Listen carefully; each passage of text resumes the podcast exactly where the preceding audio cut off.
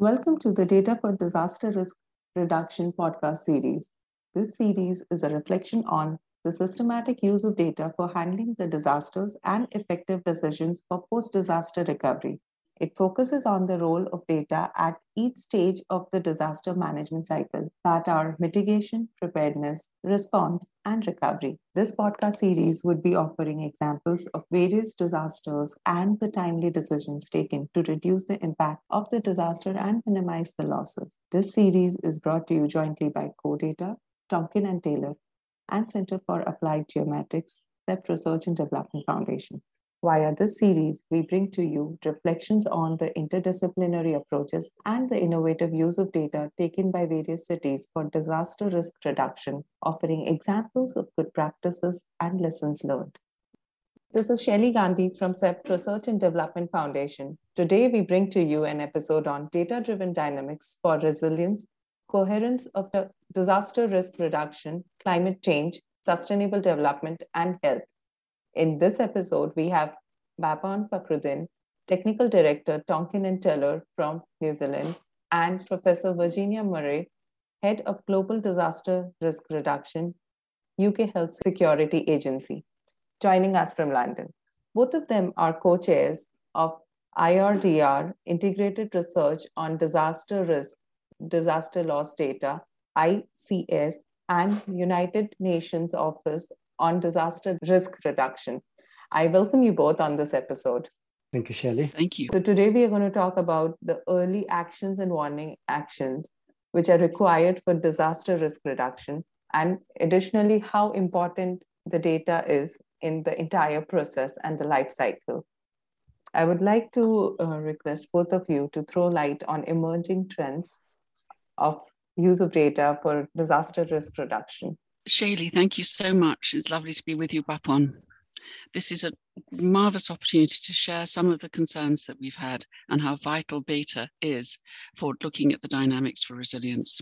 As I'm a health professional, I think I must start by talking about COVID 19, this global pandemic where data has been absolutely critical to our understanding of the impacts, where every country under the international health regulations have been reporting daily to the World Health Organization where they can on the data for the numbers of, of cases that have emerged, the number of positive tests, and sadly, the numbers of deaths. But they've also been reporting on the numbers of vaccines given. And I think the vaccination rate is really critical because this is the classic public health message for trying to reduce a disaster. So for us, I think data has been really critical, and that has been an incredible emerging trend in disaster risk reduction that globally data is needed if we're going to look at disasters. Bapon, how do you feel the health group engaged with all of that? I think with the, with the emerging nature of you know, current disaster uh, risk reduction field, uh, we need to look about more transdisciplinary approach and engaging with health and also learning from health sector is quite benefit. One of the good example that we see actually the how actually the FAIR data able to or FAIR principle actually able to save people's life is the good example of the COVID. I must say that it's, it's an enormous benefit for overall discipline to engage with health discipline. Bapon, that's wonderful of you to say that because I think often health has not been seen to be the classic area for disaster risk reduction. We know that biological hazards now are fully recognized through the world, work of the World Health Organization and the United Nations Office for Disaster Risk Reduction on trying to deliver something much clearer on understanding these hazards. So I love your multidisciplinary approach and your multi-engagement, Bapon. I think it's absolutely crucial and of course, one of the things that you and I have had the privilege of working on is linking to the UNDRR International Science Council hazard definition and classification report with its hazard information profiles. And there, of course, we identified with definitions a, a, total of 302 hazards that will help, we hope will help to drive clearer understanding of data but also try and bring it back, Shaylee, to something that I think is so important, which is how do we manage improved early warning systems and what and how we can build much clearer messages for early action. So this is all data driven. So it's really engaging both on disaster risk reduction and the role of data, but it brings us to trying to understand the trends of these disasters because we will be counting them better. We'll have better understanding, I hope, Shaylee. So data really matters. Bapon, any thoughts? And also, I mean, as you can see, actually, a couple of recent disasters that we're actually facing quite cascading, compounding, and complex disaster at the same time, and that create quite complex impact.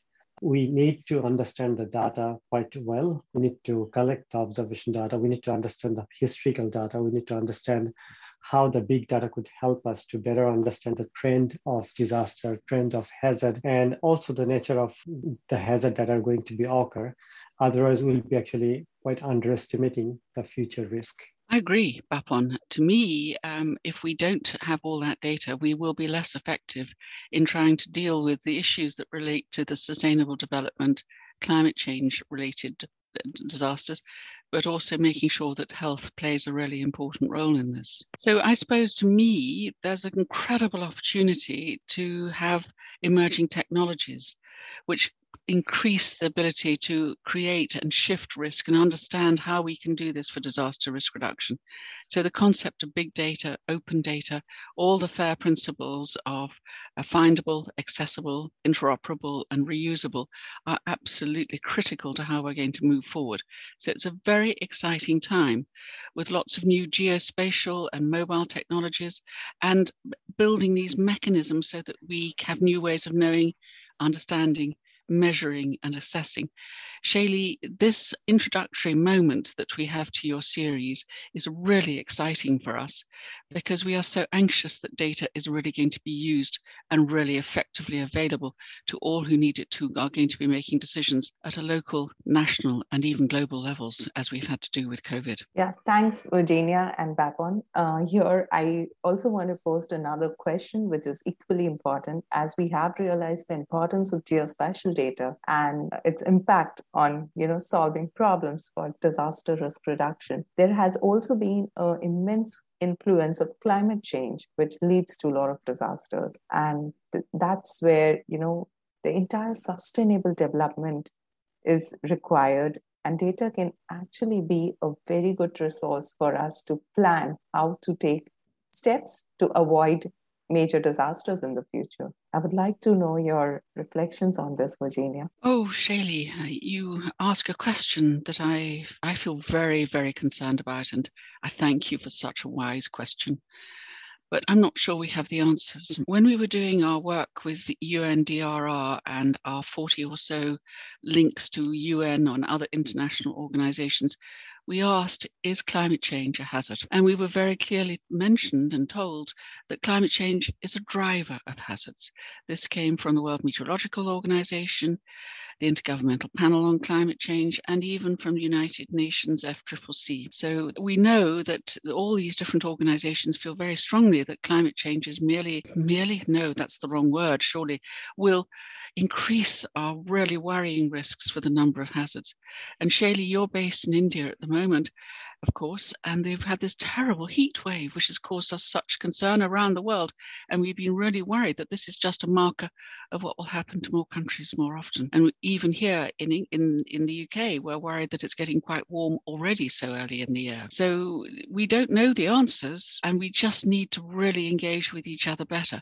But understanding climate change, I think, is something that's going to be a really important topic. So the fact that you've got a wonderful session on data for loss and damage assessment ahead ahead, where climate will be a discussion point, I'm sure, as well. This really points to the fact that we need to build those multidisciplinary partnerships that Bapon has already referred to. Yes, and thank you for explaining this. And I completely understand that even though if we don't have an answer today, we would definitely want to find one in the near future because it's one of the most concerning topics right now. And BAPON has been engaging with us quite a lot in looking into how experimental we can go with geospatial data and look into the prediction of the disasters. And that's where I would want BAPON you to express your thoughts on how interoperability and data can be more useful in making early warning systems. Uh, thanks, Shelley, for, for that raising again the quite important issues. I mean, uh, one of the things, if you look at the, the, our technology is quite advancing. So we are talking about the fifth, fifth industrial revolution, uh, and also that quite well able to understand our nature and society. But you have to understand that whatever actually you put into your model or technology is actually driven by your data. So if your data is not actually quite accurate, your technological result would be quite unpredictable. And that's why actually maybe sometimes we are happening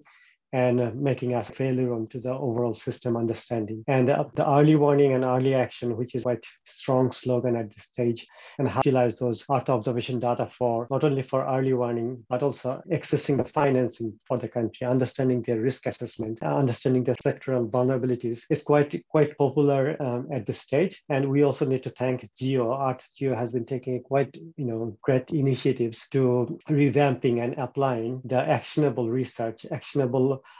demonstration piloting to various countries to see actually how the satellite driven data or Earth observation data linking with geospatial data could able to help to the government community to understanding their risk, understanding their hotspot, and able to those could be enabled to accessing some of the big financing like Green Climate Fund or other uh, global environmental funding. So that's where I think we are quite able to success to showcase that how data is actually quite important and how actually even though you maybe don't have in situ data, um, you, those data could actually help you to better understand the tendency. But also on the, one on the other aspect, uh, we need to be changing our mindset into a silo environment because still actually as an organization, we always actually work as a silos, and we thought that our data is not able to shareable, or we we want sometimes to monetary value to accessing the data or sharing the data. I think that kind of culture need to be uh, changed. We need to be think about the data for global goods. Data need to be put into more bridging hub platform or native kind of environment so that everyone has an accessibility, everyone can able to understand, everyone can share because alone we cannot do anything at this stage. We need to be work together hands in hand. And at that kind of environment, we need to create a data ecosystem for better planet. Bon, I so agree with you. I think your words are very wise. I mean, to me, the rapid technological advances in the area of artificial intelligence, digitalization, and analytical capacity, and the very widespread spread adoption of mobile devices and social media are driving major changes in our lives and have the potential to contribute to all our aspects of disaster risk reduction and to risk management. So these things I think are going to be very important. However, these new technologies bring new risks, systemic vulnerabilities that can, create, can be created from the misuse of unintended consequences of the technology. So there's an awful lot more we need to learn.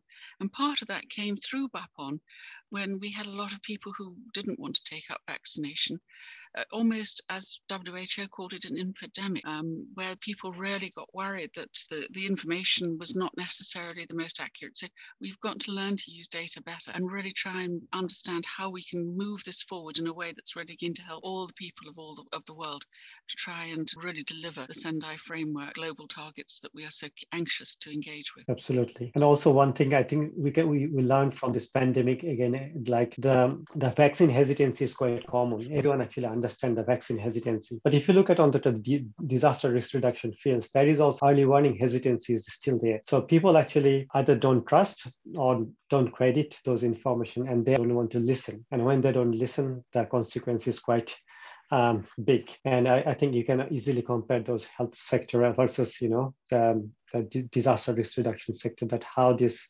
misinformation or trust uh, create quite havoc within the society. I agree, Bapon. So the fact that you're Shaylee, you're proposing to have a session on the role of community and social media data to expedite emergency relief as part of this series, I think will be a really interesting session to listen to. And I know you'll have some wonderful speakers on that. And it's going to be such an exciting series that you've set up for us, Shaylee.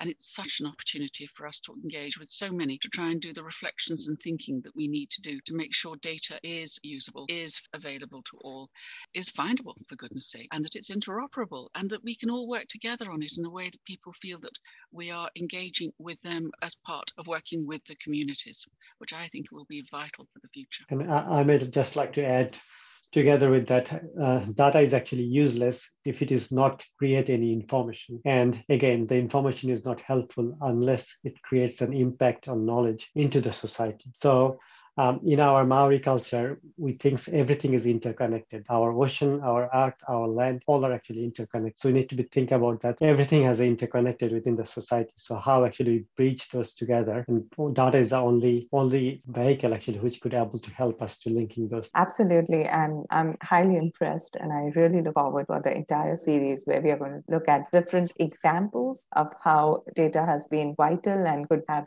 do wonders to the field of disaster risk reduction action, climate change, and developing sustainable cities. Thank you, Virginia and Bapon, for uh, sharing the insights and setting the tone for the entire series. Thanks, Shelly, for inviting us. Thank you so much, Shelly. Thank you, Bapon. Thanks, Virginia. Thanks for listening to this episode from the Data for Disaster Risk Reduction podcast series. If you like our podcast and want to know more about the series, check out our website www.crdf.org